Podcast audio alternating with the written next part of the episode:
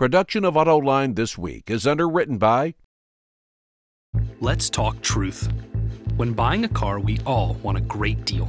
Yet it's possible you could pay thousands more for the same car as your neighbor. That's why TrueCar provides upfront pricing information and a network of TrueCar certified dealers that guarantee savings without negotiation.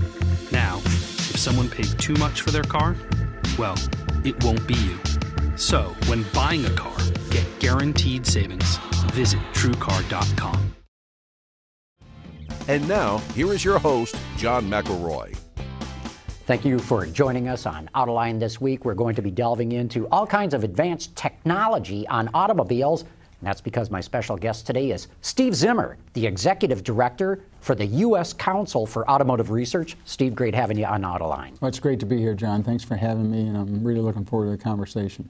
And that's because joining us today also are Gary Vasilash, the editor in chief of Automotive Design and Production, and Drew Winter, the editor in chief of Ward's Auto. And great having the both of you back John? as well. Mm-hmm. Steve, for those who don't know, and I'm sure a lot do not know, what is U.S. CAR, the Council for Automotive Research? Well, U.S. CAR is a it's a company. It's uh, owned by three other companies, that, and it's located in uh, Southfield, Michigan. It's owned by three other companies that are also located in Michigan. You're, you're probably familiar with GM, Ford, and Chrysler. And it's been in existence for 20 years. What US CAR does is they do, we do collaborative work, pre-competitive R&D in a lot of different fields uh, for those three com- with those three companies. So my understanding is prior to US CAR forming, it was illegal for car companies to get together and do any sort of collaborative research. It was illegal for any competitors to do that. And uh, in the late 80s, the uh, U.S. government made it legal to do pre competitive, uh, collaborative type of work with competitors. And it took a while for the car companies to figure out, well, maybe that's something we should try to do because. I mean, up to that point in time, there's a lot of antitrust type of actions against the automobile industry. They didn't want any type of collaboration, and people just didn't talk. So when we got this started, which would have been right around 1990 is when it, it all started, towards the end of the 80s and the 90s, um, it took a little bit of time. It was not a comfort space for companies to collaborate. So, do they like to talk to one another now, or, or do they sort of hold things back and say this is this is something that we don't want to yes, tell the other questions. two guys about. yes, they do. No, they do. It's, uh, it's always interesting to try to find out that area where, you know, you have space to collaborate. And, and the, I'll just tell you that we at US CAR create a, a kind of a framework for the three companies to come together to do collaborative R&D. And so all of the teams, and we probably have 50 teams there, consist of the top engineers and scientists from each one of the three companies in a very specific area. And what they do is they come together and, and decide is it, we, what do we have and what area do we have a common interest in? And once they define a common interest, then they can start to define whether or not they have, can define a common activity to do together. Now, it's easy for three car companies to find common interests. It's not so easy to find common activities. So, so what is pre-competitive? Could you define that? I mean, how, how does that sort out? It's, it sorts out differently in every area that when we engage in. When a team comes together, uh, there's probably a lot more that's defined as uh, a lot less that could be pre-competitive than uh, competitive. Almost everything they do, they feel is competitive. But as they as they get through it, and like one of the areas where uh, we do a lot of work is in, in benchmarking.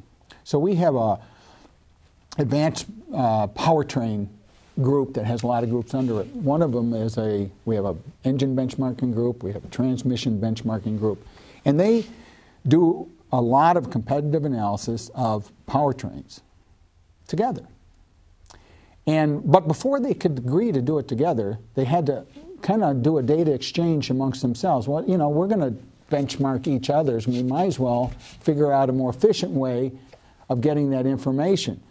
When they first started to do that, they looked at how they did it. They all did it differently. So therefore, even if they could give them the data, it wasn't very useful because you couldn't basically bring it into your system.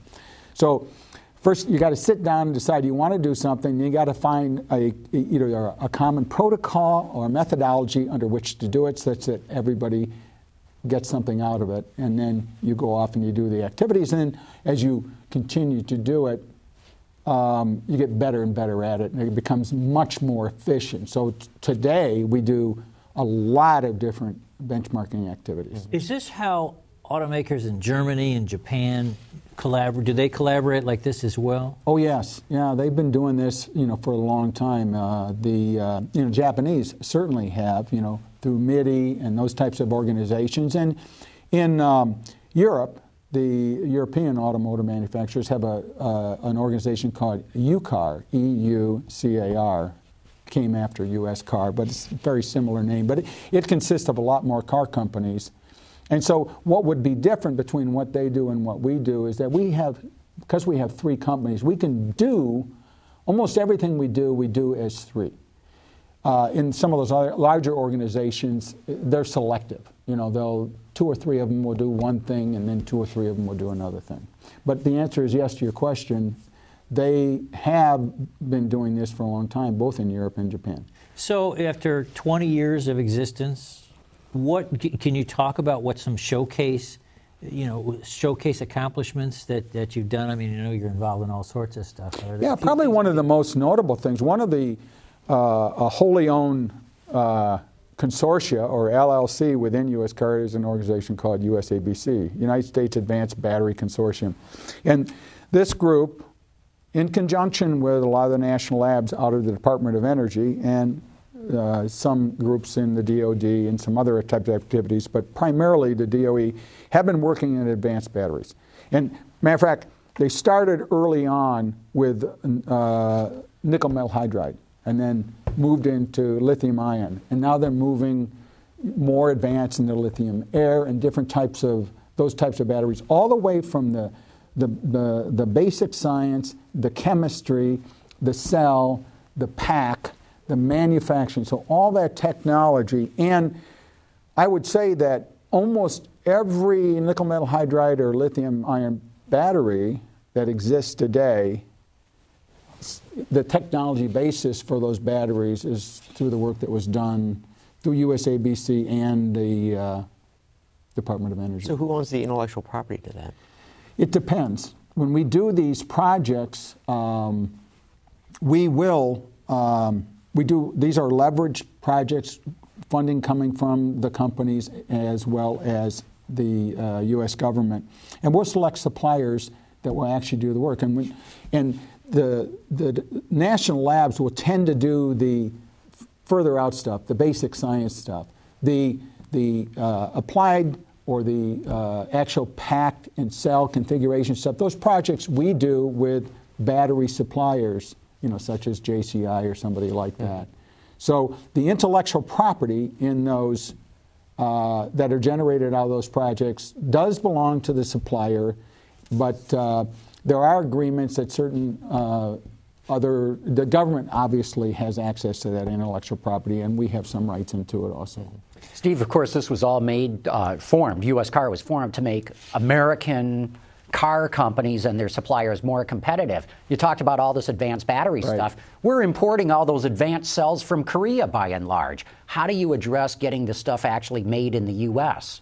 It's been very, very difficult, and it's uh, we continue to work on those those challenges. But but I, will say one other thing is that the uh, the, the automobile industry is a global business. I mean, if you're going to, you know, other than a few startup companies that, you know, are starting to emerge in some of these areas, most of them are large global companies. And when you're in a global market, you produce and distribute vehicles every place in the world. So it's, you know, it's, it's very difficult to basically say that, uh, you know, one, the technology would just be used in one particular location.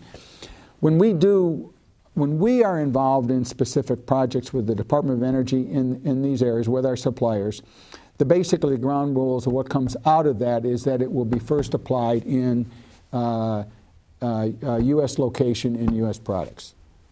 But it'll eventually spread because the companies will spread it. It's a global market.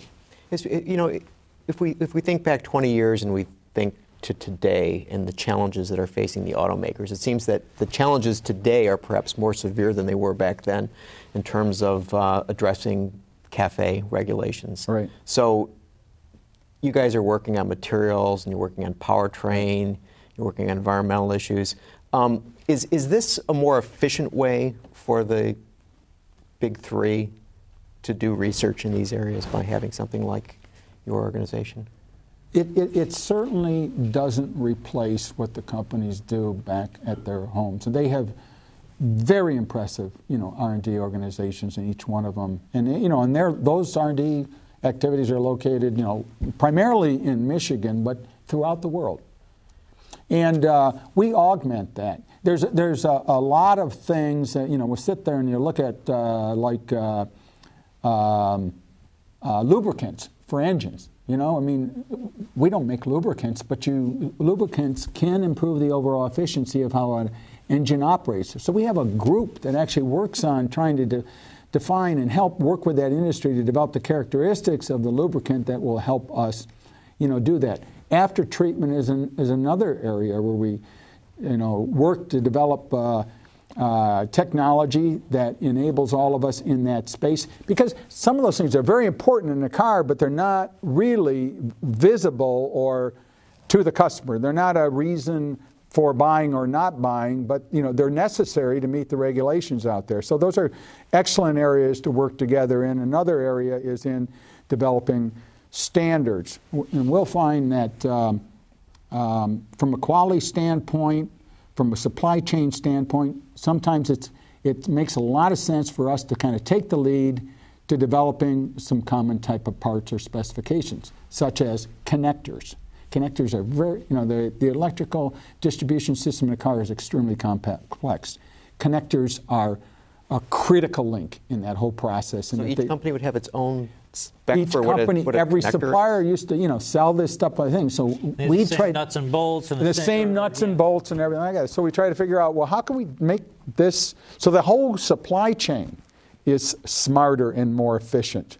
I've got to think though that there's people sitting at home right now saying, you know, this isn't right. You know, competition is the way you get more innovation, and, and, and each automaker should be competing, and that's how you're going to get the best you know that's how you're going to get the most innovative right. stuff. How, how do you respond to those type of well, criticisms?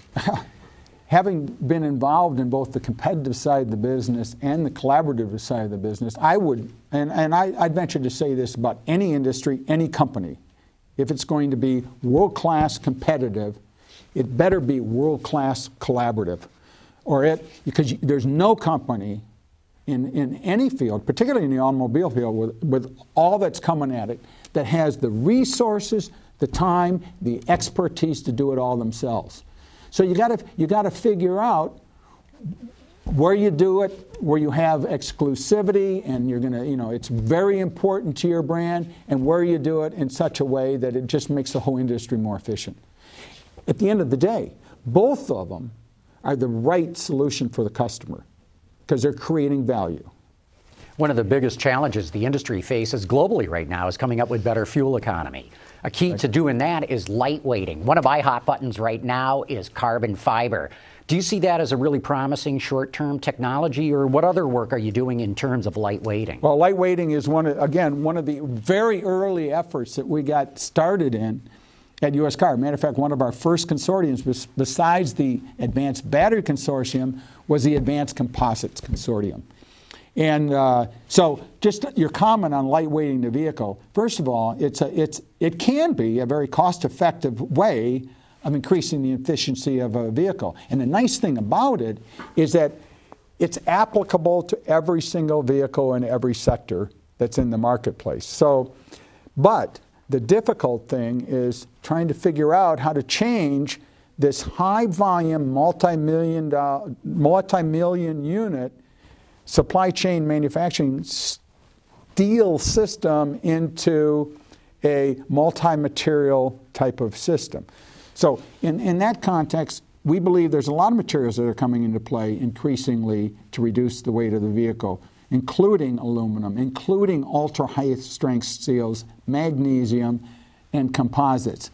And we, and we do see opportunities for composites. They're extremely strong, they're extremely light, You can configure them in such a way that you can eliminate a lot of parts, but they're very costly. And so some of the main work that's being done in uh, carbon fibers is to creating low-cost automotive-grade carbon fibers. And uh, when you get to that point, it's just like with batteries. Cost, cost, cost are the big challenges, particularly if you want these technologies to scale.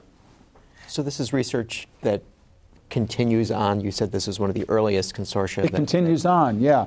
And we're, we, um, matter of fact, uh, give some kudos for to some of the national labs. Down at Oak Ridge National Lab, they just over the last uh, year and a half have put together a kind of a pilot plant for uh, carbon fiber for creating carbon fibers, and we've been involved in this effort for a long time, and it's it's really a very very interesting and project, and, and it's it's almost a full scale uh, carbon fiber plant. So I mean I think we're going to get real good results out of that, but uh, it's it's still a, a, challenge. I mean we've uh, um, continued to work on it. Well, and the major, the, the, the, big stakeholders in automotive materials are steel and aluminum and whatnot. Now, are you able then to sort of uh, look at some of the little guys who don't have quite the, don't uh, have uh, some of the resources and, and, and everything else that, that the, say, the steel and aluminum companies have to see if there might be more alternatives to some of the major materials? I mean, I, I think you've done some work with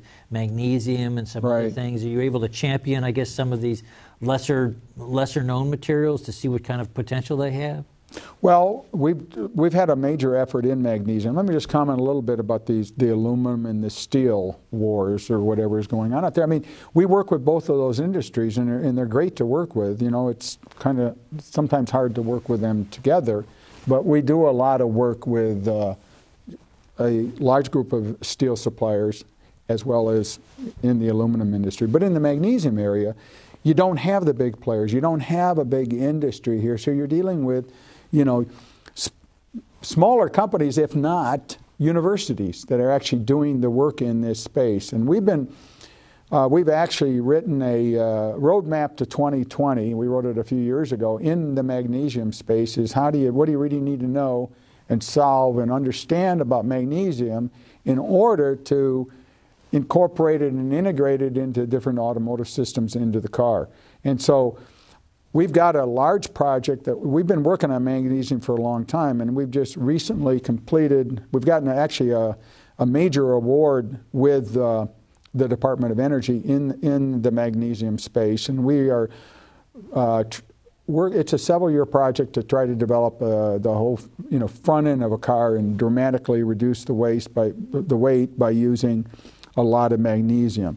And we've gone through a lot of simulations. We're into developing the parts and the, the uh, uh, understanding, you know, how they'd be using the car. And we believe that we, we've shown that a magnesium intensive front end could reduce the weight of a, um, a unibody construction by um, 45% to 50%, and a uh, frame vehicle by 25%, while reducing the complexity in the part count by up to 60%. So, That's extraordinary. So, so is, this, is this just simulated work, or will you create a front end and say to the industry, okay, this is what you guys need to. Well, do. just uh, uh, a past success. One of the, the early things, parts that we were looking at to do, we, we did an engine uh, cradle, and actually went on the 2006 the Corvette, and that was done with uh, the teams, uh, you know, at U.S. Car. But the as far as the front end, first it's simulation. Then they developed some, you know, samples and, and some test protocols and stuff like that. Now they're configuring some, some shapes and stuff like that to, to test load paths and stuff like that. And they're also starting to create, uh, you know, not a large volume of parts, but a couple hundred parts to basically understand what the variation is in the manufacturing process to get all that knowledge together so you can actually go out and feel confident that you can design in that material. So this isn't just theoretical. This is applied. That this is it's you, applied, but it continues to have a theoretical element of it because at the end of the day, um, all vehicles are, you know, a lot of them are developed in, in the CAD space and even the manufacturing process is. And therefore, I mean, when you, when you bring this stuff together, you know, unless you're going to have a lot of time, you know, to develop it through, you know, iterations at the end of the thing, you, you, you want that knowledge base in the CAD system to really understand what the material properties and characteristics are in that application. So, what year are you working in now, and what what does the what does the future car look like? Uh, it's uh, it's pretty you know it's it's complex. Here's here's our what we work. We have a very broad portfolio of technologies, and so we we would love to have a crystal ball. We'd love to be able to pick one. I'm sure anybody else would. The, the answer you can't, and even if you could, you'd be wrong. We know that because ultimately, but so we, we're working on all this stuff, and then the company's job, and this is where the competitive space is, is to pick this stuff and try to figure out how and when to incorporate it into, into, into vehicles. And at the end of the day, when it starts to scale, I mean, that's when the, the, the, the final vote will be the consumer. You know, he's, they're going to pick the winners, no one else is. And uh, as far as looking at the future and the you know the CAFE environment that we in we're in, I think a lot of the lightweight stuff will move into the uh, vehicles in the advanced combustion area where we're working. I mean, clearly we're seeing it today: downsizing and boosting of engines. I mean, the internal combustion engine.